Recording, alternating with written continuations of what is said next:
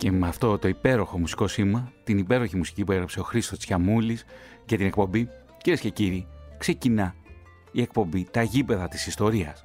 Τρίτος κύκλος.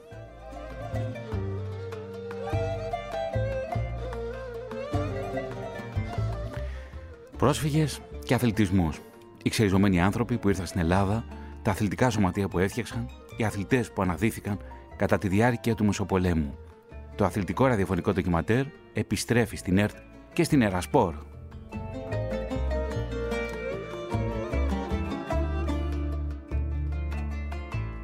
Ακριβώς απέναντί μου ο Κωνσταντίνος Λούβαρης, την τελική ρύθμιση του ήχου, η Ειρήνη Παπαζήση στην παραγωγή της εκπομπής, στην έρευνα, τεκμηρίωση και παρουσίαση, ο δημοσιογράφος της ΕΡΤ, Θωμάς Σίδερης.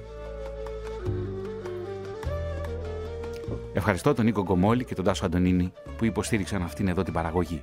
10 ραδιοφωνικά ντοκιματέρ, 10 αθλητικά ραδιοφωνικά ντοκιματέρ για τους πρόσφυγες και τα αθλητικά σωματεία.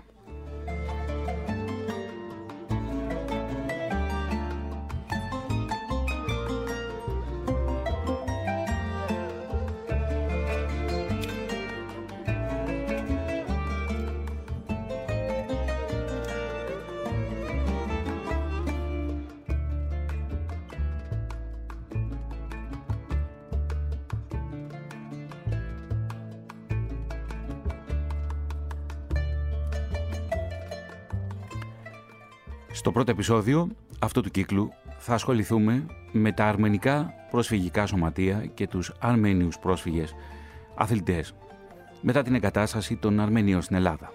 Θα πρέπει να σας πω ότι οι Αρμένοι πρόσφυγες δεν ήρθαν μόνο μετά την Μικρασιατική καταστροφή, δηλαδή μετά το 1922.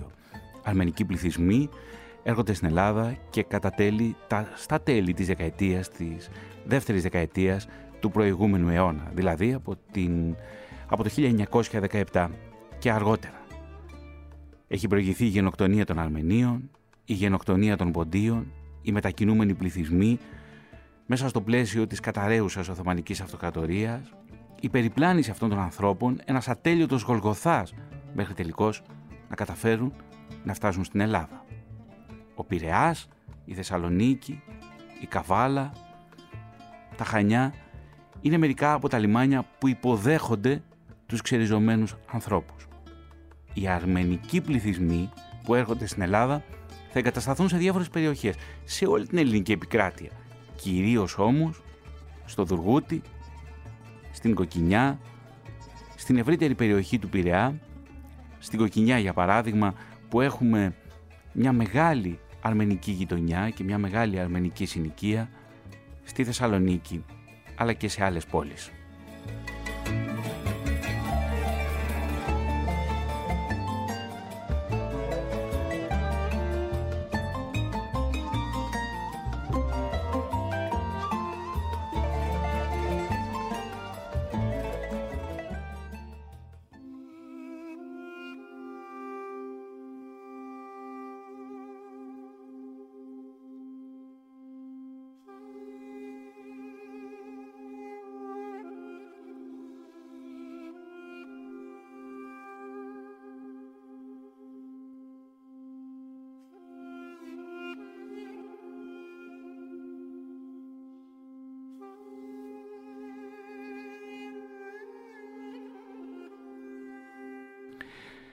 Στα τέλη του 19ου αιώνα, η οικονομική δυναμική που αναπτύχθηκε στα μεγάλα αστικά κέντρα και η υιοθέτηση νέων αντιλήψεων συνέβαλαν στο να εισαχθεί το μάθημα της γυμναστικής στα αρμενικά και γαλλικά σχολεία.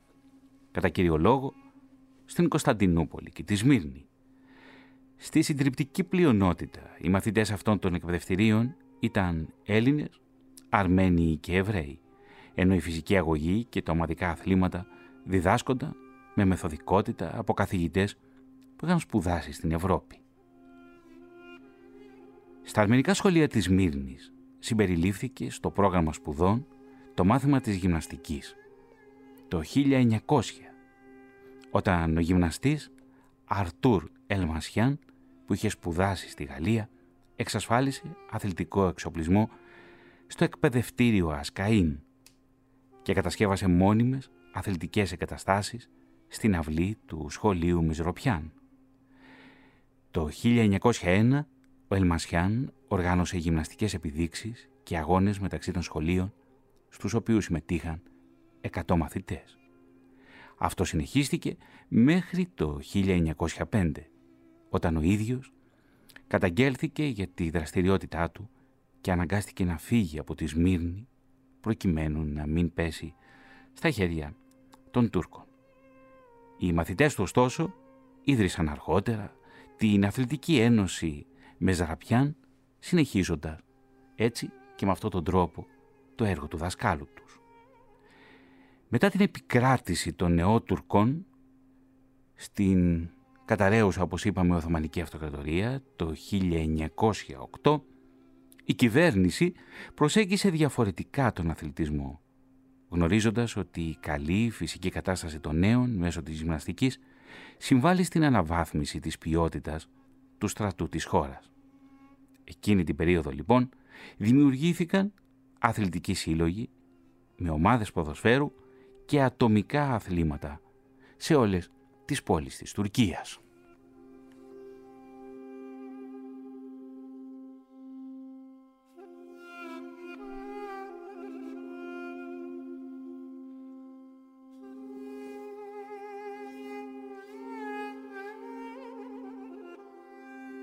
Ακόμα το μουσικό θέμα από την ταινία «Τα ρόδια του Ναγκόνο Καραμπάχ» είναι το κύριο μουσικό θέμα. Οι Αρμένοι που εισήγαγαν από νωρίς τον αθλητισμό στα σχολεία είχαν νέους που η ενασχόλησή τους με αυτό γινόταν με επαγγελματική προσέγγιση και σοβαρότητα. Το 1912 η Τουρκία συμμετείχε για πρώτη φορά στους Ολυμπιακούς Αγώνες της Στοχόλμης, ενώ εκπροσωπήθηκε μόνο από δύο Αρμένιους αθλητές που κατάφεραν να αποσπάσουν τις κατάλληλες επιδόσεις ώστε να αγωνιστούν. Πρόκειται για τον Βαχράμ Παπαζιάν στα 1500 μέτρα που έφτασε στον τελικό του αγωνίσματος και τον τότε 19χρονο Μακυρδής Μικρινιάν στο δέκαθλο που κατέλαβε την πέμπτη θέση μεταξύ 50 αθλητών.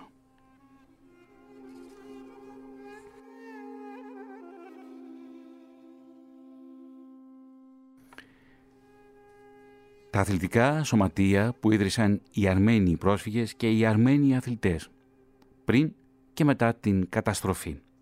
Μαζί μου εδώ στον κεντρικό ραδιοθάλαμο της Ερασπορ βρίσκεται ο κύριος Οβανές Γαζαριάν, μέλος της Συντακτικής Επιτροπής ενός ιστορικού περιοδικού. Είναι το περιοδικό Αρμενικά που προσφέρει πέρα από την ιστορική τεκμηρίωση και γνώση και μια πολύ σημαντική, ένας πολύ σημαντικό πλαίσιο ενασχόλησης με θέματα που αφορούν τους αρμενικούς πληθυσμούς.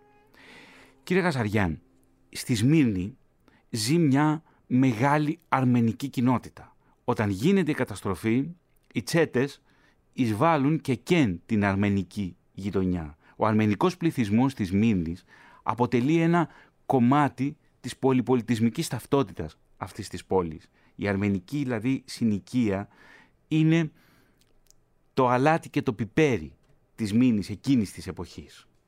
Μάλιστα. Καταρχάς ευχαριστώ πολύ για την πρόσκληση και καλησπέρα και στους ακροατές της Ερασπορ. Στην Ελλάδα και σε όλο τον κόσμο. Μάλιστα. Ε, πράγματι, πράγματι, η αρμένικη συνοικία ήταν ε, η πρώτη που πτεθήκαν οι τσέντες όταν μπήκανε και την κάψανε και από εκεί ξεκίνησε η μεγάλη φωτιά της, η πυρκαγιά της ε, Σμύρνης. Ε, οι Αρμένοι ήταν, υπήρχαν Αρμένοι στη Σμύρνη, οι οποίοι ήταν από πάρα πολλά χρόνια εκεί, αλλά υπήρχε και ένας πληθυσμός ο οποίος είχε φύγει μετά τη γενοκτονία του 1915.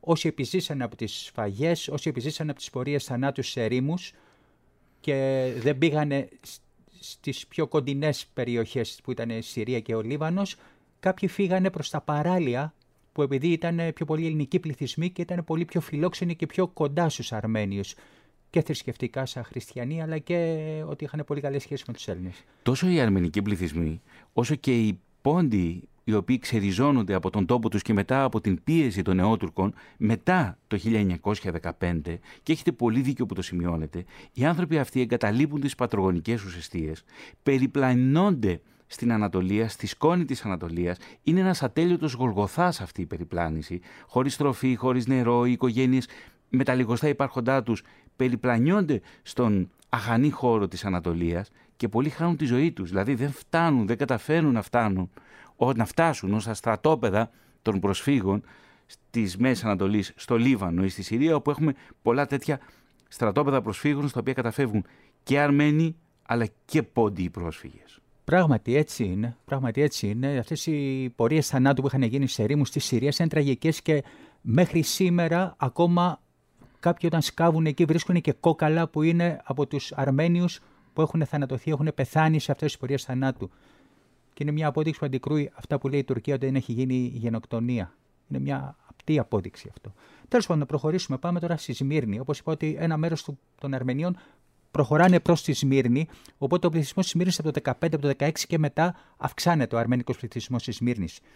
Ε, να πούμε ότι στην, γενικά στη Μικρά Ασία ο αθλητισμός θα είναι πολύ πιο ανεπτυγμένος από ό,τι ήταν και στην παλιά Ελλάδα. Αυτό το βλέπουμε και από τα σωματεία, άμα δείτε τα έτη ίδρυσης των σωματείων και των ελληνικών, ο Πανιόνιος, ο Απόλλωνας, ο Πέλψ Μελαντίας και έτσι είναι, έχουν έτος ίδρυσης 1890-1891 και έτσι, ενώ στην Ελλάδα δεν υπάρχει σωματείο πριν το 1900.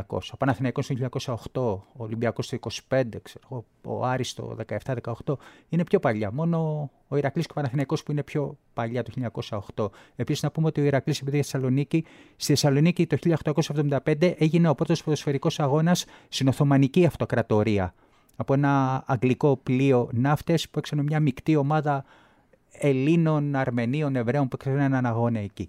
Ε, οπότε τώρα στη Σμύρνη έχω γίνει, όπως πολύ σωστά είπα, το Αρτούρ Ελμασιάν ήταν ο πρώτος που έκανε τα μαθήματα γυμναστικής το 1900 στο σχολείο Ασκαΐν, που σημαίνει εθνικό το Ασκαΐν. Ε, ήταν δύο αθλητές το 1912, όπως είπατε, ο Μεγκερντίτσου Μεγκεριάν και ο Βαχράμ Παπαζιάν, ε, οι οποίοι ε, επειδή δεν είχαν λεφτά, βασικά ο Παπαζιάν είχε λεφτά, γιατί τότε οι αθλητές έβαλαν από τη τσέπη τους λεφτά για να πάνε εκεί. Επειδή ήταν Αρμένοι, το τουρκικό κράτος δεν τους βοήθησε καθόλου. Ο Παπαζιάν είχε λεφτά για να πάει. Ο Μεγκαριάν κάναν οι Αρμένικοι σύλλογοι διάφορες ε, εκδηλώσεις για να τον βοηθήσουν για να πάει εκεί. Και σαν, ανταπο, σαν ανταπόδοση που πήραν τα μετάλλια οι Τούρκοι, ε, δολοφονήσαν τον Μεγκαριάν στη γενοκτονία του 1915. Ο αθλητής, ο οποίος πήγε με την τουρκική σημαία εκεί, έπαιξε για την Τουρκία, αγωνίστηκε για την Τουρκία. Μετά από τρία χρόνια τον δολοφονήσαν οι Τούρκοι σε γενοκτονία. Ε, επίσης, το 1911 βγήκε το πρώτο ε, περιοδικό, αθλητικό περιοδικό στην Τουρκία. Το εξέδωσε ο Σαβάρς Κρισιάν, μια πολύ μεγάλη μορφή. Ο Σαβάρς Κρισιάν ήταν αθλητής, δημοσιογράφος, εκπαιδευτικός, συγγραφέας. Είχε σπουδάσει στην Κωνσταντινούπολη, στο Λονδίνο και στο Παρίσι ήταν το περιοδικό Marmnamars, που σημαίνει φυσική αγωγή. Είναι το πρώτο αθλητικό περιοδικό που είχε εκδοθεί στην Οθωμανική Αυτοκρατορία και επίσης ο Σαβάρη Κρισιάν ε, έκανε τους Αρμένικους Ολυμπιακούς Αγώνες από το 1911 μέχρι το 2014 που το, μετά το 2014 ε, γινόντουσαν αγώνες που μαζεύονταν Αρμένοι αθλητές από πολλές πόλεις της ε, Τουρκίας, είτε στην Κωνσταντινούπολη είτε στη Σμύρνη. Σταμάτησε το 2014 ή το 2015 με την ονοκτονία, δολοφονήσανε και το Σαβάρη Κριστιαν οι Τούρκοι. Για να καταλάβετε το τέτοιο την ε, αγάπη που είχε στον αθλητισμό, ακόμα και όταν τον είχαν φυλακίσει το Σαβάρη Χριστιαν, μέσα στη φυλακή είχε δημιουργήσει, έκανε με τους φυλακισμένους αγώνες αθλητικούς. Δυστυχώς δολοφονήθηκε και αυτός, όπως πάρα πολλοί άλλοι αξιόλογοι άνθρωποι σαν και αυτόν το 1915. Ε, το ποδόσφαιρο, που ήταν το πιο λαϊκό άθλημα και είχε τους πιο πολλούς υποστηρικτές, ακόμα ας πούμε και ανθρώπους οι οποίοι ασχολιόντουσαν με το ποδόσφαιρο, ξεκίνησε από το 1900 από τους Αρμένιους. Ήταν Αρμένοι ποδοσφαιριστές που αγωνούσαν σε ξένες ομάδες και μετά από μερικά χρόνια φτιάξαν την πρώτη ποδοσφαιρική ομάδα που λεγόταν Ένωση Ποδοσφαίρου. Και ο πιο διακεκριμένος από αυτούς ήταν ο Ζαβέν Κουγιουμτζάν. Κουγιουμτζιάν, μάλιστα. Υπήρχε επίσης η ομάδα Κενάρ, που σημαίνει Λύρα, που ιδρύθηκε το 1908 και είχε πολύπλευρη δραστηριότητα, γιατί εκτός από ποδοσφαιρική ομάδα είχε και ορχήστρα, μαντολινάτα και μπάντα. Ε, υπήρχαν επίσης οι ομάδες Βασπουραγκάν από την περιοχή του Βαν, που οι Αρμένοι το λέμε και Βασπουραγκάν, ομάδα Βαρτανιάν και Σαχακιάν. Αν κρίνω από τα ονόματα, πρέπει να είναι ομάδες σχολείων. Το Βαρτανιάν Σαχακιάν δεν έχω άλλε, αλλά από τα ονόματα νομίζω πρέπει να ήταν ομάδες σχολείων. Και υπήρχε βέβαια η Λέσχη Αρμενίων Κυνηγών, που ήταν η δυναμικότερη και η πλέον άρτια οργανωμένη αθλητική ένωση Αρμενίων, που στελέχωσε μια ομάδα από τους καλύτερους ποδοσφαιριστές της Μύρνη. Το 1912 θα κατακτήσει το πρωτάθλημα Σμύρνης, έχοντας βασικούς αντιπάλους τον Απόλωνα, τον Πανιόνιο και τον Πέλοπα Μαντινίας και την αγγλική ομάδα Πουρναπάτ, του Βουρνόβα, τον Βουρνόβα. Και την ίδια χρονιά θα έρθει στη Σμύρνη μια, ομάδα, μια μεικτή ομάδα της Γαλατάς Σαράι και της Φενέρ Μπαξέ που απέξει έναν αγώνα ο πρωταθλητής Κωνσταντινούπολης που ήταν κάποια από αυτές τις δύο ομάδες, φαντάζομαι, με τον πρωταθλητή της Σμύρνης που ήταν η αρμένικη ομάδα και τις οποίες θα τη νικήσει η αρμένικη ομάδα. Ε, να πω ότι από το 12 μέχρι το 22 υπήρχε άθληση του αρμενικού, ε, άνθηση του αρμενικού αθλητισμού. Όπως είπα, γίνανε οι Ολυμπιακοί αγώνες. Ε, είχε πολύ καλές ποδοσφαιρικές ομάδες που αγωνιζόντουσαν και ε, στις υπόλοιπες πόλεις, όπως είπαμε, διακόπηκαν το 2015 λόγω της γενοκτονίας. Ε, το 1918 στην Κωνσταντινούπολη ιδρύεται ε, το μεγαλύτερο αθλητικό σωματείο, το Homenetmen. Είναι η Ένωση Αρμενίων Αθλητών ουσιαστικά. Homenetmen είναι αρχικά. Ε, μέσους ιδρυτές θεωρούν και τον Σαβάρς Κρισιάν, ο οποίος παρόλο που είχε πεθάνει, αλλά είχε θέσει τις αρχές, είχε στο μυαλό του να φτιάξει κάτι τέτοιο, απλά δεν πρόλαβε. Οπότε τιμητικά με στου ιδρυτές βάζουν και το όνομα πάντα του Σαβάρς Κρισιάν. Ε, το Μενετμέν πρέπει να πούμε ότι έπαιξε και τον τελευταίο ποδοσφαιρικό αγώνα που έγινε στη Σμύρνη λίγο πριν μπουν οι τσέτες. Μερικές μέρες πριν ήταν ο αγώνας του Χομενετμέν Αρμένια, έτσι λεγότανε, εναντίον του Απόλωνα του γνωστού Απόλλωνα Σμύρνης. Μετά από μερικές μέρες μπήκαν οι τσέτες και όλοι οι Έλληνες και Αρμένοι, όσοι μπορέσανε, δεν σφαγιαστήκαν από τους Τούρκους ή δεν καήκανε στη φωτιά, φύγανε στην Αθήνα και συνεχίσανε. Ε, αυτά τα λίγα για τον αθλητισμό στη Σμύρνη. Πριν από την καταστροφή, η μεγάλη πυρκαγιά που έκαψε την πόλη, που έκαψε τους ανθρώπους, που χώρισε τους ανθρώπους, που διέλυσε τις ζωές τους, δεν κατάφερε όμως να σβήσει τη φλόγα των ανθρώπων, των ξεριζωμένων ανθρώπων, όταν ήρθαν αργότερα στην Ελλάδα αλλά και σε άλλα μέρη, κυρίως όμως στην Ελλάδα που εγκαταστάθηκαν και πρόσφυγες από την Ιωνία και από τον Πόντο. Κυρίες και κύριοι, ακούτε την εκπομπή στα γήπεδα της ιστορίας. Ραδιοφωνικό ντοκιματέρ πρώτο, τα αθλητικά σωματεία και οι Αρμένοι αθλητές πριν και μετά την καταστροφή εδώ, στον κεντρικό ραδιοθάλαμο της Ερασπόρ, βρισκόμαστε με τον κύριο Οβανές Γαζαριάν, μέλος της Συντακτικής Επιτροπής του περιοδικού Αρμενικά. Και στο σημείο αυτό θα ακούσουμε ένα πολύ σημαντικό τεκμήριο. Είναι η μαρτυρία της Μαριάν Μαριάμ Μανουκιάν, επιζήσασας της γενοκτονίας των Αρμενίων.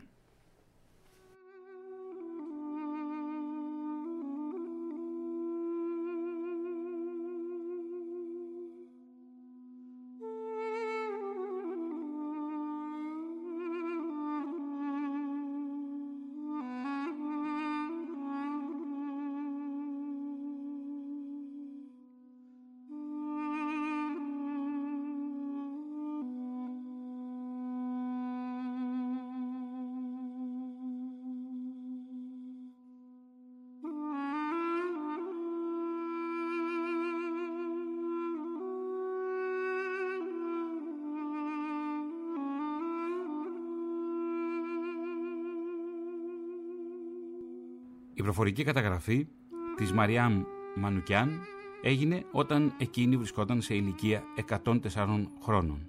Η Μαριά Μανουκιάν είναι επιζήσασα της γενοκτονίας των Αρμενίων.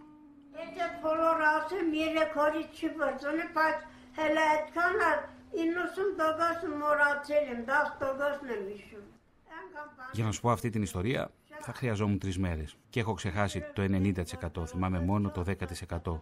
Έχω δει τόσα πολλά, μα τόσα πολλά. Τη νύχτα ακούγαμε πυροβολισμούς. Βλέπαμε τις φωτιές που πετάγονταν από τα όπλα. Υπήρχαν τσανταρμάδες στους δρόμους που έκαναν αισθητή την παρουσία τους με τα σφυρίγματά τους. Τη νύχτα το σφύριγμα γινόταν πιο δυνατό. Ξυπνούσαμε και μπορούσαμε να ακούσουμε καθώς έμπαιναν στα αρμενικά σπίτια. Ήταν οργανωμένοι σε κλιματικές ομάδες που ονομάζονταν Φωτιά και Βροντί. Επιτίθονταν σε πλούσιες οικογένειες ή σε οικογένειες που είχαν όμορφες θυγατέρες. Απήγαγαν τα κορίτσια, έκλεβαν τα τιμαλφή και σκότωναν τους γονείς. Και οι επίσημες τουρκικές αρχές δεν έκαναν τίποτα. Συνήθιζα να κοιμάμαι στα χέρια της μαμάς μου. Μια φορά ξύπνησα και εκείνη δεν ήταν στο κρεβάτι. Ήμουν τρομοκρατημένη. Μπανκ, μπανκ, μπανκ, οι σφαίρες πηγαίνουν έρχονταν. Κοίταξα έξω από το παράθυρο και είδα τη μαμά μου μαζί με άλλους τρεις ή τέσσερις ανθρώπους. Έτρεξα προς εκείνη και στεκόμουν εκεί ανάμεσα στις γυναίκες. Η μητέρα μου είπε: Τι κάνεις εδώ; Πήγαινε πίσω στο κρεβάτι σου. Φοβήθηκα ακόμη περισσότερο και επέστρεψα στο κρεβάτι μου. Μπορούσα ακόμη να ακούω τους πυροβολισμούς. Μια γυναίκα είπε: Όχι, άρπαξαν τη Αντουκούντ. Όχι, όχι. Οι γυναίκες θρυνούσαν. Άρπαξαν το κορίτσι και τα χρήματά τους. Η Σαντουκούντ ήταν ένα όμορφο κορίτσι. Απήγαγαν τα κορίτσια για να τα διάσουν ή για να τους κάνουν ό,τι άλλο ήθελαν. Μετέτρεψαν την αρμενική πόλη μου σε ένα μεγάλο πορνείο. Τα σπίτια μας έγιναν πορνεία. Μια πόρνη που ζούσε στη γειτονιά μας είχε έναν σκύλο. Ο σκύλος πάντα γρατζούνιζε την πόρτα μας. Μέχρι το 1937 όταν έπρεπε να φύγω, όλοι οι Τούρκοι είχαν αρμενικά κορίτσια στα σπίτια τους. Επέλεγαν τις πιο όμορφες από τα καραβάνια στο δρόμο του ξεριζωμού για νύφες τους. Εγώ συχνά δεν μπορούσα να κοιμηθώ τη νύχτα. Θυμάμαι την παιδική ηλικία μου, δεν μπορούσα να κοιμηθώ. Προσπαθώ να μην το σκέφτομαι, αλλά είναι αδύνατο. Απλώς δεν μπορώ να ξεχάσω. Είναι αδύνατο. Δεν μπορώ να ξεχάσω τη μαμά μου. Πήραν τη μητέρα μου, σκότωσαν τον πατέρα μου. Σου είπα πως παραπλάνησα τον πατέρα μου και τον σκότωσα. Μεγάλωσα ως ορφανό.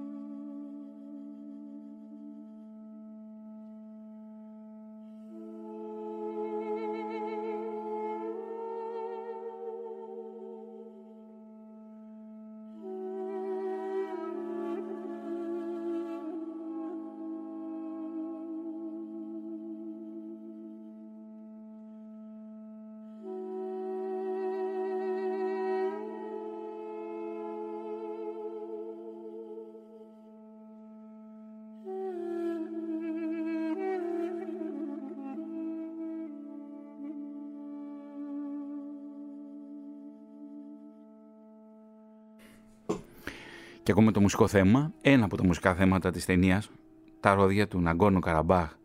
Μια ταινία η οποία γυρίστηκε στο θύλακα του Ναγκόνο Καραμπάχ από το 2018 μέχρι και το 2020. Και εδώ ένα τραγούδι της ξενιτιάς, αρμενικό τραγούδι, ένα εμβληματικό τραγούδι, το Κέλεκε.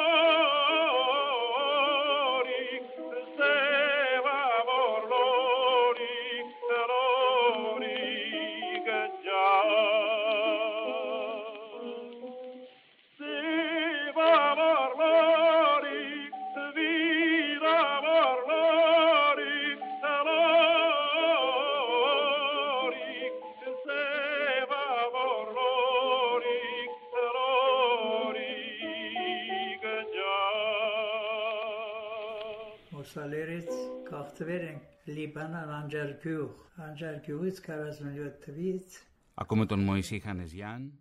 Η προφορική καταγραφή έγινε όταν ήταν 103 χρόνων. Γεννήθηκα στο Μουσαλέρ, ένα χωριό της Αρμενίας. Από το Μουσαλέρ μεταναστεύσαμε στο Λίβανο, στο χωριό Άντζαρ. Από το χωριό Άντζαρ μεταναστεύσαμε στην Αρμενία το 1947. Από το 1947 που ήρθα εδώ, έλαβα αυτό το σπίτι και από τότε ζω εδώ. Από το 1947 έχω δουλέψει πολύ. Δούλευα πολύ.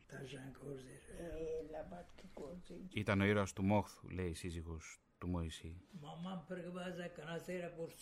Η μαμά μου γλίτωσε και μεταφέρθηκε στην Μπούρσα. Γνωρίζετε την Μπούρσα; Την έχετε ακουστά; Γάλλοι ήρθαν και τη μετέφεραν στην Μπούρσα με το πλοίο. Όταν οι Τούρκοι ήρθαν και άρχισε η εξορία των δικών μας ανθρώπων, μερικοί από αυτούς δεν υπάκουσαν. Το Μουσαλέρ είχε 7 χωριά, από τα οποία, όπως γνωρίζω, μόνο το δικό μας υπάκουσε.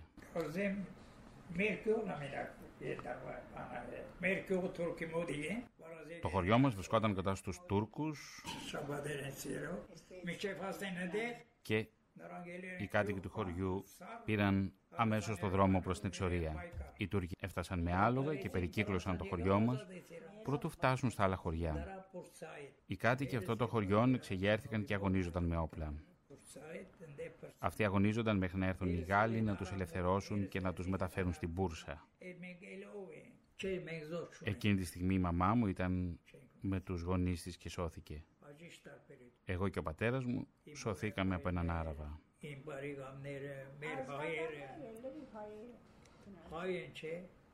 Δεν είχαμε κανέναν άλλο συγγενή, δεν είχαμε θύματα, αλλά ποια είναι η διαφορά; Ο θείος μου, οι συγγενείς μου, οι γειτονές μας, οι συγχωριανοί μας εξορίστηκαν από τους Τούρκους. Δεν είναι αυτοί οι Αρμένοι, δεν είναι; Ποια είναι η διαφορά που εμείς απελευθερωθήκαμε, οι υπόλοιποι; Δόξα τω Θεώ σωθήκαμε, που ο Άραβας μας έσωσε δηλαδή. Και η μαμά μου πήγε στην Μπούρσα Ευχαριστήθηκε τη ζωή της εκεί και ποτέ δεν επέστρεψε πίσω. Παντρεύτηκε εκεί. Οι Τούρκοι όμως, όταν μας εξόρισαν, έσφαξαν τους Αρμενίους με όπλα και τους χτυπούσαν με μαστίγια στο δρόμο τους προς την Αραβία. Έριξαν τα κορίτσια στον Εφράτη.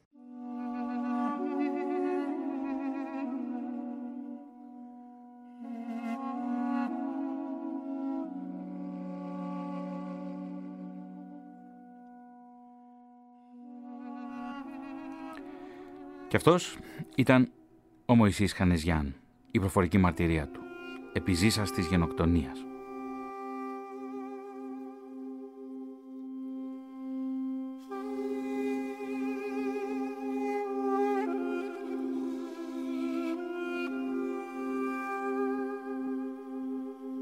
Μαζί με τους Μικρασιάτες του 1922, ένας σημαντικός αριθμός Αρμενίων προσφύγων καταφθάνει, όπως είπαμε, στα όρια του ελληνικού κράτους, στην ελληνική επικράτεια. Με βάση την απογραφή πληθυσμού του 1928, οι ανά την επικράτεια Αρμένοι ανέρχονται σε περίπου 30.000. Αρκετοί εξ αυτών εγκαταστάθηκαν σε συνοικίες του Πειραιά, προχωρώντας σε μίσθωση οικοπαίδων από κτηματίες της περιοχής και συνακόλουθα σε ενέργειες αυτοστέγασης. Σε αυτή τη διαδικασία, τα εμπόδια που συναντούσαν ήταν πολλαπλά τόσο με τους κτηματίες όσο και με το κράτος. Το 1923 ζουν στην Κοκκινιά περίπου 6.000 Αρμένοι. Αλλά δεν είναι μόνο οι Αρμένοι της Κοκκινιάς. Όπως είπαμε, ο πρώτος σημαντικός θύλακας Αρμενίων, αρμενικού πληθυσμού, βρίσκεται στο Δουργούτι. Ο κύριος Οβανές Γαζαριάν, πρώην αθλητής, θα μας μιλήσει τώρα για την ίδρυση των αθλητικών σωματείων, των αθλητικών προσφυγικών σωματείων των Αρμενίων, πια μετά την εγκατάσταση, δηλαδή η πρώτη κατάσταση γίνεται πρώτης μικρασιατικής καταστροφής με την έξοδο των Αρμενίων από τις πατρογονικές αιστείες. Ο κύριος όμως πληθυσμός έρχεται μετά το 1922. Πράγματι. Ε, Ένας μικρός αριθμός έρχεται το 1921 από τις περιοχές της Νικομίδιας και της Κυλικίας που είχαν γίνει και εκεί κάποιες θηριωδίες των Τούρκων. Οπότε αυτοί φεύγουν πριν το 1922 και έρχονται και καθίστανται στην Αθήνα, στην περιοχή του Τουργουτίου, του σημερινού νέου κόσμου. Τότε εκείνη η περιοχή ήταν μια έρημη περιοχή, είχε μόνο δύο χειροστάσια. Από εκεί έχει βγει και το που το λέγανε οι Αρμένοι αργότερα Ντομούς Νταμ, που σημαίνει στα τουρκικά το σπίτι των χείρων.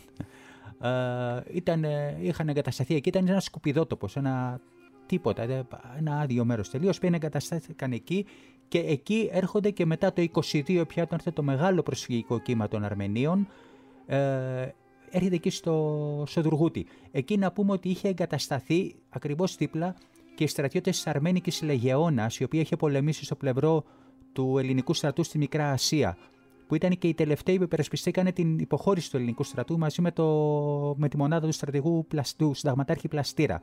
Και όταν γυρίσανε πια στην Ελλάδα όλοι μαζί πήγαν και εγκαταστήκαν και αυτοί εκεί. Οπότε και οι Αρμένοι όλοι πήγαν εκεί γιατί αισθανόταν και μια ασφάλεια έχοντας δίπλα τους στρατιώτες τους δικούς τους. Ε, στο Δουργούτι εγκαθίστανται περίπου 9 με 10.000 Αρμένοι Ίσως σε... είναι ο μεγαλύτερος θύλακας, κύριε Καζαριάν. Είναι, είναι, είναι ο μεγαλύτερος θύλακας, πράγματι. Και είναι μεγαλύτερο, γιατί και, στην, ε, και στην Κοκκινιά, στην Νίκαια, ε, εγκαταστάθηκαν πολλοί Αρμενοί, ήταν περίπου 6 με 7 χιλιάδες. Αλλά στο Τουργούτι τι γινόταν, ότι ήταν καθαρά αρμένικη συνοικία. Δηλαδή το Τουργούτι το 23-24 είχε περίπου 11.000 κόσμο που οι 10.000 ήταν Αρμένοι. Δηλαδή είχε το 90% ήταν Αρμένοι. Ενώ στην Νίκαια, στην Κοκκινιά, ε, υπήρχαν και πάρα, ήταν μια πολύ μεγάλη προσφυγούπολη. Είχε πάρα πολλούς Έλληνες. Ατέλειωτη προσφυγούπολη. Θε, θεωρείται νομίζω η μεγαλύτερη μετά ίσως στη Θεσσαλονίκη να θεωρείται η μεγαλύτερη προσφυγούπολη Ακριβώς. στην uh, Ελλάδα. Έχετε πολύ δίκιο. Μα έτσι ναι. κι αλλιώς ο Πειραιάς και η Θεσσαλονίκη είναι τα λιμάνια υποδοχής των προσφύγων που υποδέχονται τους περισσότερους. Τον μεγαλύτερο αριθμό προσφύγων. Αλλά το Τουργούτι είχε αυτό, είχε πυκνότητα αρμένικου πληθυσμού. Ήταν μια καθαρά αρμένικη συνοικία. Ε, στην αρχή εγκαθίστανται σε αντίσκηνα που τους έχει δώσει ο στρατός ή βρίσκουν μόνοι τους. Σιγά σιγά χτίζουν τις παράγκες, που είναι, οι παράγκες είναι μικρά πληθόκτιστα, ε, κατασκευές με λαμαρινένια στέγη ή με πισόχαρτο, που όταν φυσάει πολύ τέτοιο τη λαμαρίνα την παίρνει ή τα πισόχαρτα τα σκίζουν οι γάτες και το χειμώνα μπαίνει μέσα η βροχή, είναι μια τραγική κατάσταση. Ε, είναι ο ένας πάνω στον άλλον, όπως γράφει και ο Άρθουρ Μίλλερ στον κολοσσό του Αμαρουσίου, όταν λέει κατεβαίνουμε τη λεωφόρο Συγκρού, την πανέμορφη λεωφόρο Συγκρού, δεν μπορούμε να φανταστούμε ότι δίπλα μας, ακριβώς δίπλα, στο αριστερό μας χέρι, ζει ένας κόσμος, μια τραγωδία. 10.000 άνθρωποι Αρμένοι είναι ο ένας πάνω στον άλλον. Το έγραφε ο Άρθουρ Μίλλερ αυτό.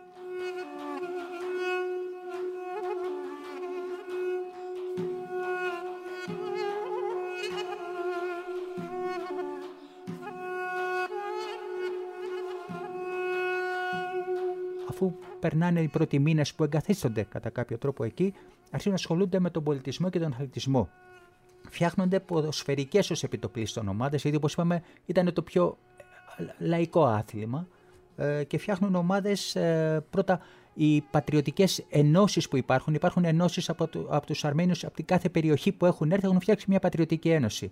Οι Αρμένοι του Αφιον Καραγισάρ, του Βασπουραγκάν, του τέτοιου φτιάχνουν ενώσεις. Οπότε υπάρχουν ομάδες από την περιοχή του Νταλβορίκ είναι η ομάδα Νταλβορίκ. Από την περιοχή του Βασπουραγκάν οι Αρμένοι έχουν κάνει την ομάδα Βασπουραγκάν. Υπάρχουν άλλες ομάδες, ε, η Πιουράκ, η Σαντ, η Γκαϊτζάκ. Γκαϊτζάκ σημαίνει κεραυνός. Σαντ είναι όνομα.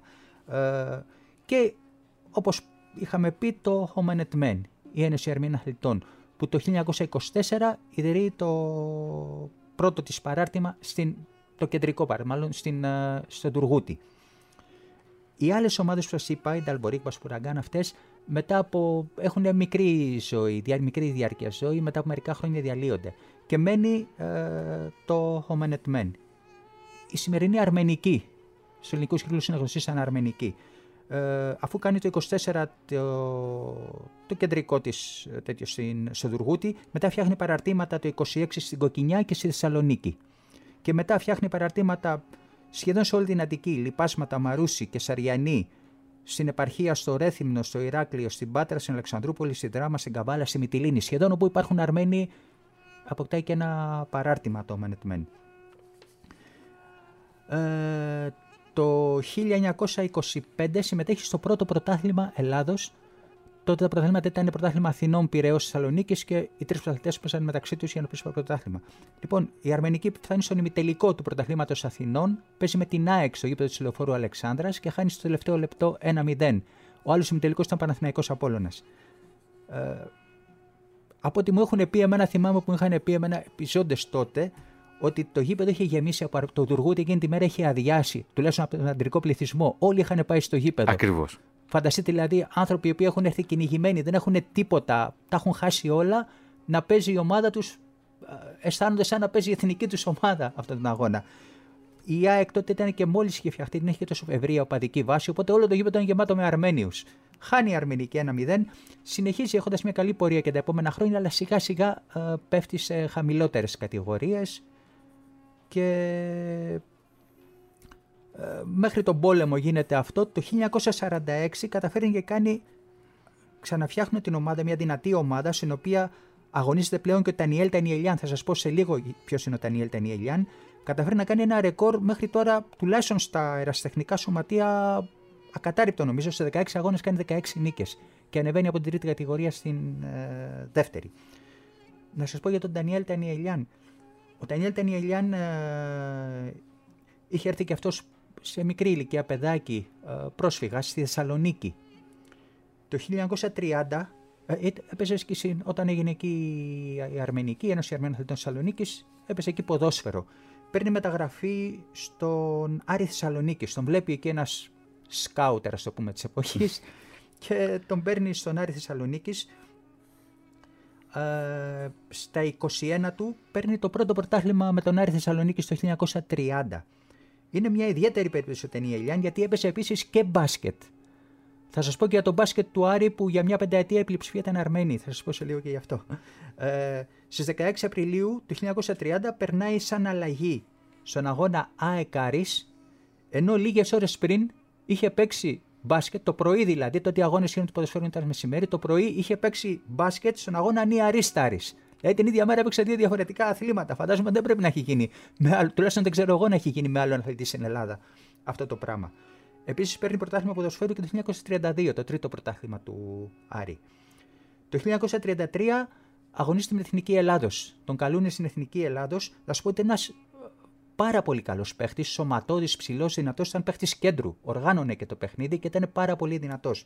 Το 1933 ε, αγωνίζεται για πρώτη φορά στην Εθνική Ελλάδος και την ίδια χρονιά, το Φλεβάρι του 1933, ε, στο γήπεδο του Παναθηναϊκού γίνεται ένας αγώνας ε, Ελλάδα-Βουλγαρία. Η Ελλάδα έχει να κερδίσει, συγγνώμη, όχι το 1933, το 1934. Έχει να κερδίσει τέσσερα χρόνια έχει να κερδίσει αγώνα. Από το 1930 έχει να κερδίσει αγώνα η Ελλάδα και από τους Βούλγαρους χάναμε συνεχόμενα. Με γκολ του Τανιελιάν η Ελλάδα νικάει 1-0. Που είναι χαρακτηριστικό αυτό, έχει 8 συμμετοχές στην Εθνική Ελλάδος. Είναι σημαντικός αριθμός γιατί τότε η Εθνική έκανε 3-4 αγώνες το χρόνο, δεν έκανε παραπάνω. Οπότε αγωνίζεται για 4 χρόνια σχεδόν. Μια σπουδαία μορφή του ναι. μεσοπολεμικού ναι. ποδοσφαίρου και όχι μόνο. Ένας σπουδαίος αθλητής. Βέβαια. Είναι γνωστός σαν Δανίλ Δανιλιάν. Δανιέλ Δανιλιάν είναι το αρμένικο Δανίλ Δανιλιάν. Μέχρι τώρα δηλαδή άμα στον Άρη θεωρείται από τους μεγαλύτερους προπολεμικούς υπόχτες και ένας πολύ σημαντικός Έλληνας ποδοσφαιριστής. Ε, μάλιστα στον, ε, σε ένα αποκριματικό αγώνα για το, για το παγκόσμιο κύπελο του 36, στον αγώνα με την Ιταλία στο Μιλάνο, που χάσαμε 4-0, κερδίσαμε πέναλτι και όλοι κατευθείαν υποδείξει. Είχε φοβερό σουτ, είχε πάρα πολύ ισχυρό σουτ. Βάλαν τον uh, να το χτυπήσει, το έχασε. ε, Επίσης, στον Νέα Θεσσαλονίκης πρέπει να πω ότι έπεσε και ο Βαχάκα Πρααμιάν. Ένας άλλος εξίσου πολύ καλός παίχτης, ο οποίος έπαιξε και πολλά χρόνια. Έπαιξε από το 1935 μέχρι το 1950 στον Άρη. Δυνατός παίχτης. Ε, κατέκτησε πρωτάθλημα Θεσσαλονίκης το 1938 και έπαιξε σε τελικούς Ελλάδος το 1940 που έχασε ο Άρης με τον Παναθηναϊκό και το 1950 όπου έχασε από την ε, ΑΕΚ. Ήταν επίσης ένας πολύ δυναμικός παίχτης και τα τελευταία χρόνια ήταν και ο αρχηγός του Άρη. Και διατέλεσε μετά και έφορος τη ομάδα για πολλά χρόνια. Έφορος του Άρη. Στο μπάσκετ του Άρη από το 1925 μέχρι το 1930, αν δεν κάνω λάθος, ναι. Ε, Στην καρδιά του Μεσοπολέμου. Ναι, Λοιπόν, αγωνιζόντουσαν στην ε, οκτάδα. Τότε οι ομάδες μπάσκετ είχαν οκτάδα, όχι το δεκάδα. Νομίζω το δεκάδα έχουν τώρα οι ομάδες μπάσκετ. Αγωνιζόντουσαν ε, για τρία, τα τρία πρώτα χρόνια του 25-28, πέντε Αρμένοι και τρεις Έλληνες. Ε, και γενικά στην όλη αυτή η εξαετία, όπου ο Άρης πήρε πέντε πρωταθλήματα Θεσσαλονίκη και ένα πρωτάθλημα Ελλάδος, είχαν αγωνιστεί 11 Αρμένοι και 10 Έλληνες. Έχω και τα ονόματα, αλλά τώρα μην κουράσουμε τους. Είναι στοιχεία, πρέπει να πούμε, που ακούγονται για πρώτη φορά από την ελληνική ναι. ραδιοφωνία και όσον αφορά ειδικότερα στο κομμάτι, στο πεδίο των αρμενικών προσφυγικών σωματείων και των αρμενίων προσφύγων δεν υπάρχει μια ιδιαίτερη καταγραφή και μια συγκεντρωτική καταγραφή τουλάχιστον σε επιστημονικό επίπεδο για τη συνεισφορά των ανθρώπων αυτών και των προσφυγικών σωματείων στον, στο κοινωνικό πλαίσιο. Είδαμε ότι πριν της καταστροφής στη Σμύρνη, τα αθλητικά σωματεία έχουν και μια έντονη κοινωνική δράση. Δηλαδή, πέρα από αθλητικά σωματεία, είναι σωματεία τα οποία συγκεντρώνουν γύρω τους, τους ανθρώπους για κοινωνικές εκδηλώσεις. Πολλά, πολλά από αυτά τα σωματεία έχουν μπάντες, μαντολινάτες, ναι, πολιτιστικές εκδηλώσεις. Δηλαδή, το αθλητικό σωματείο βρίσκεται στο κέντρο του κοινωνικού πλαισίου και συσπηρώνει τους ε, ανθρώπους γύρω του. Το ίδιο συμβαίνει και εδώ, όταν πια έρχονται στην Ελλάδα και εδώ οι συνθήκες είναι πολύ δυσκολότερες. Γιατί ζουν σε άθλιες συνθήκες, η καθημερινότητά τους είναι πάρα πολύ δύσκολη. Καταρχάς δεν έχουν μεροκάματο οι άνθρωποι αυτοί. Έχουν χάσει τα πάντα, έχουν χάσει το σπίτι τους. Ζουν σε παραγκουπόλεις. Και όμως οι αθλητικοί σύλλογοι αφενός γίνονται αυτό που είπατε και εσείς προηγούμενα, η γωνιά, η αγκαλιά που συσπηρώνει αυτούς τους ανθρώπους και κατά δεύτερο, πολλοί από αυτούς τους αθλητικούς συλλόγους γίνονται, κύριε Γαζαριάν, ως πεδία έκφρασης των συλλογικών ετοιμάτων τους και όχι μόνο για τους Αρμενίους και στους Ποντίους το βλέπουμε αυτό και στους ε, πρόσφυγες από την, από την ευρύτερη περιοχή της Ιωνίας. Ναι, βέβαια. Μέσω των αθλητικών συλλόγων ε, γίνονται γνωστοί, ακούγεται και το όνομα. Έτσι. Δηλαδή, για να γραφτεί τώρα το αρμένικο όνομα σε μια εφημερίδα ήταν μέσω της αρμενικής ουσιαστικά. Ε, ή κάποιος, όπω είπατε, κάποιες διεκδικήσεις, κάποια τέτοια, έμπαινε μπροστά το σωματείο, το αθλητικό. Ήταν, ήταν μεγάλο πράγμα για τους πρόσφυγες. Για να τους ακούσει, για να τους ακούσει ναι, και ναι, τη, τη διοίκηση. Ακριβώς αυτό, δηλαδή να, να, να ακούσει τα αιτήματά τους.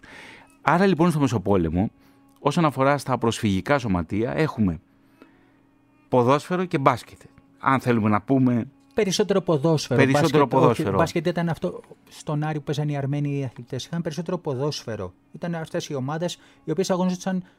Είχε ένα γήπεδο στο, στο Δουργούτι. Είναι, όσοι ξέρουν από το νέο κόσμο σήμερα στην πλατεία του Ίκα, ήταν τότε γήπεδο. Είναι το κέντρο ακριβώς του νέου κόσμου. Ήταν τότε γήπεδο. Εκεί, εκεί αγωνίζονταν και ελληνικές ομάδες του Δουργούτι. Ήταν η, ο ποδοσφαιρικός αθλητικός όμιλο Μικρασιατική Δουργουτίου. Ε, υπήρχε και η Δόξα Τουργουτίου ήταν και ο Φίβος. Ο Φίβος νομίζω ότι είναι λίγο πιο μετά, πρέπει να είναι μετά το 1930. Σας λέω ότι μέχρι το 1930 ήταν μόνο Αρμένοι. Στο Τουργούτι ήταν 90% Αρμένοι. Άμα δεν ήξερες Αρμένικα, δεν μπορούσες να κυκλοφορήσεις στο Τουργούτι. Ε, είχε επίσης μια ε, πολύ καλή αγορά το Τουργούτι. Που ερχόντουσαν από όλη μετά τη Βαρβάκιο, ε, θεωρείται η πιο καλή αγορά γιατί είχε προϊόντα τα οποία δεν τα βρίσκες. Είχε τα σουτζούκια, τους παστούρμάδε. Ε, επίσης το σουβλάκι που το ξέρουμε τώρα, το κεμπάπ, έγινε πρώτη φορά στην αγορά του Τουργουτίου από Αρμένιους. Αυτοί τώρα τα σουλετζίτικα που είναι στο μοναστηράκι έχουν ξεκινήσει από τον Τουργούτι και έχουν πάει. Αλλά είχαν και άλλα προϊόντα τα οποία τα φέρανε από εμπόρους της Ανατολής ε, που δεν υπήρχε πουθενά άλλου στην Αθήνα. Και ερχόντουσαν πάρα πολύ, ακόμα ε, λεγόταν ότι έστελνε και το παλάτι ε, άνθρωπο για να ψωνίζει κάποια πράγματα για τον Βασιλιά που δεν τα βρίσκε πουθενά αλλού και τα παίρνε μόνο από τον Τουργούτι. Παρ' όλα αυτά πρέπει να πούμε ότι το Τουργούτι ήταν ε, παραμελημένο τελείως. Έτσι ήταν στην αφάνεια.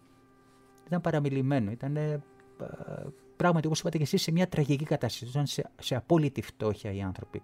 Και όμως είχαν και πολιτισμό, είχαν και αθλητισμό.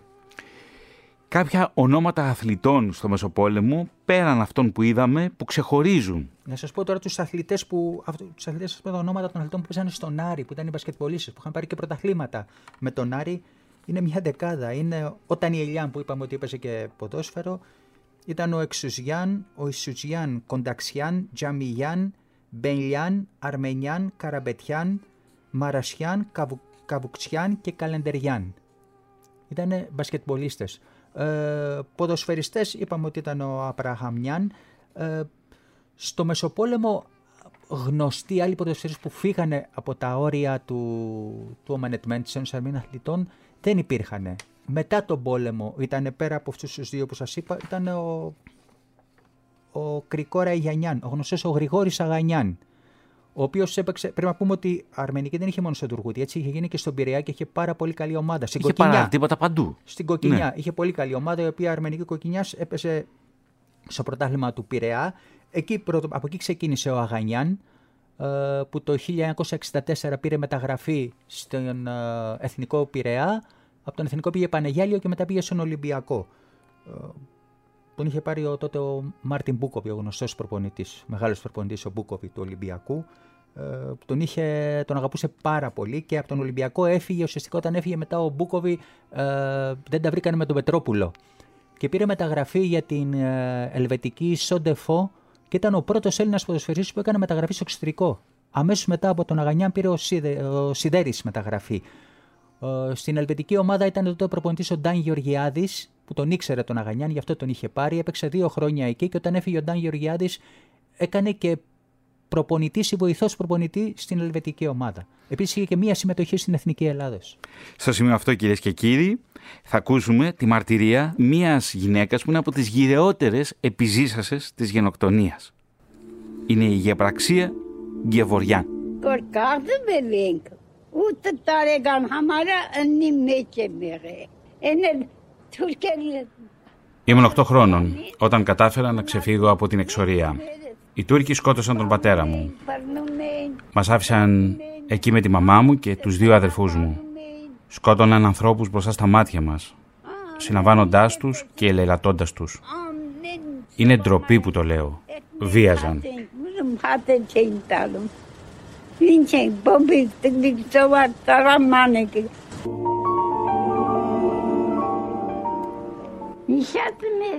Έχω δει τα πάντα, τα πάντα. Λιμοκτονούσαμε μέχρι θανάτου. Παρακαλούσαμε για ψωμί και δεν μας έδιναν. Περπατούσαμε ξυπόλυτοι. Γυμνοί, πεινασμένοι και διψασμένοι. Οι εικόνες που βλέπω μου θυμίζουν τα χωριά μας, τις εκκλησιές μας, τα μοναστήρια μας. Θυμάμαι πως ήταν εκεί, πως παίζαμε τα αναμένα κεριά στα σπίτια μας. Ω αγαπητή, πώς μπορώ να εξηγήσω; Έχω δει τόσα πολλά πράγματα. Μόνο ο Θεός ξέρει. Υπήρχαν 30 μέλη στην οικογένειά μας. Τώρα είμαι μόνο εγώ. Δύο από τις ανιψιές μου και τα εγγόνια μου. Δεν ξέρω τι άλλο πρέπει να σου πω. Τόσα πολλά πράγματα και δεν θέλω ποτέ να τα εκφράσω. Οι Τούρκοι έχουν ξεριζώσει τους Αρμένιους. Η γεωπραξία Γκεβοριάν, μια συγκλονιστική μαρτυρία μιας γυναίκας που επέζησε τη γενοκτονία και όταν παραχωρεί αυτή τη συνέντευξη είναι 112 χρόνων. Λοιπόν, ε, η Το Men αγωνίζεται μέχρι σήμερα ε, σε διάφορα αθλήματα. Στο ποδόσφαιρο έχει ομάδες, ε, είχε μάλλον μέχρι τον κορονοϊό, μετά σταμάτησε η δραστηριότητα των ποδοσφαιρικών σωματείων. Είχε στο Δουργούτη, στο νέο κόσμο. Πλέον, πλέον Δουργούτη δεν το λέει κανείς, όλοι ξέρουμε το νέο κόσμο. Και στην Κοκκινιά. Ε, εγώ έπεσα και ποδόσφαιρο στην αρμενική του νέου κόσμου από το 82 μέχρι το 97. Κύριε Καζαριάννη, πώς μεταβιβάζεται αυτή η αθλητική κουλτούρα των Αρμενίων από γενιά σε γενιά, αυτή η κουλτούρα όπως διαμορφώθηκε καταρχάς στις, στις, στις πατρογονικές αιστείες, στη Σμήνη, στην Κωνσταντινούπολη, αλλά και όταν πια έρχονται οι άνθρωποι εδώ, οι πρόσφυγες, οι Αρμένοι πρόσφυγες. Πώς μεταβιβάζεται αυτή η κουλτούρα από γενιά σε Κοίτα, γενιά; ξεκινάνε από τη μικρή ηλικία τα παιδιά τα οποία θα να παίξουν ποδόσφαιρο, έτσι. Ε, είναι δεδομένο ότι θα παίξουν στην Αρμενική. Όλοι, έτσι. Και, και εγώ όταν ξεκίνησα και μικρός, έπαιζα στην Αρμενική. Ήταν, είναι όνειρο για τα παιδιά να παίξουν στην Αρμενική. Ε, ξεκινάνε από εκεί, από παιδικές ομάδες. Ε, η Αρμενική, η οποία, όπως είπα, είχε και στο Νέο Κόσμο και στην Κοκκινιά. Στην Κοκκινιά είχε κάνει και πολύ αξιόλογη πορεία και στη δεκαετία του 70, που είχε κερδίσει τρεις κατηγο... δύο κατηγορίες. Είχε πάρα πολύ καλή ομάδα, έφτασε μέχρι την Α Πυραιός και θα συνέχιζε, δεν μπόρεσε να ανέβει άλλη κατηγορία. Τα αθλητικά σωματεία των Αρμενίων, οι Αρμένοι αθλητές κατά τη διάρκεια του Μεσοπολέμου. Ένα ραδιοφωνικό ντοκιματέρ, κυρίες και κύριοι, της Έρχα Σπορ, στο πλαίσιο της εκπομπής στα γήπεδα της ιστορίας. Μαζί μου εδώ στον κεντρικό ραδιοθάλαμο ήταν ο κ. Σοβανές Γαζαριάν, μέλος της Συντακτικής Επιτροπής του Περιοδικού Αρμενικά. Σας ευχαριστώ θερμά για την πολύτιμη συνεισφορά σας. Σας ευχαριστώ και εγώ για την πρόσκληση και να, απλά να προσθέσω ότι έχει ομάδες μπάσκετ και ομάδες βόλεϊ. Οι ομάδες μπάσκετ ακόμα υπάρχουν στο νέο κόσμο και η ομάδα βόλεϊ έχει φτάσει στην Α2 κατηγορία στη Νίκαια. Σας ευχαριστώ πολύ. Εμείς ευχαριστήσουμε θερμά όλους τους ακροατές της Ερασπορ στην Ελλάδα και στον κόσμο η Ειρήνη Παπαζήσης στην οργάνωση παραγωγής, ο Κωνσταντίνος Λούβαρης στην τελική ρύθμιση του ήχου, ο Θωμάς Ίδερης στην έρευνα, τεκμηρίωση και παρουσίαση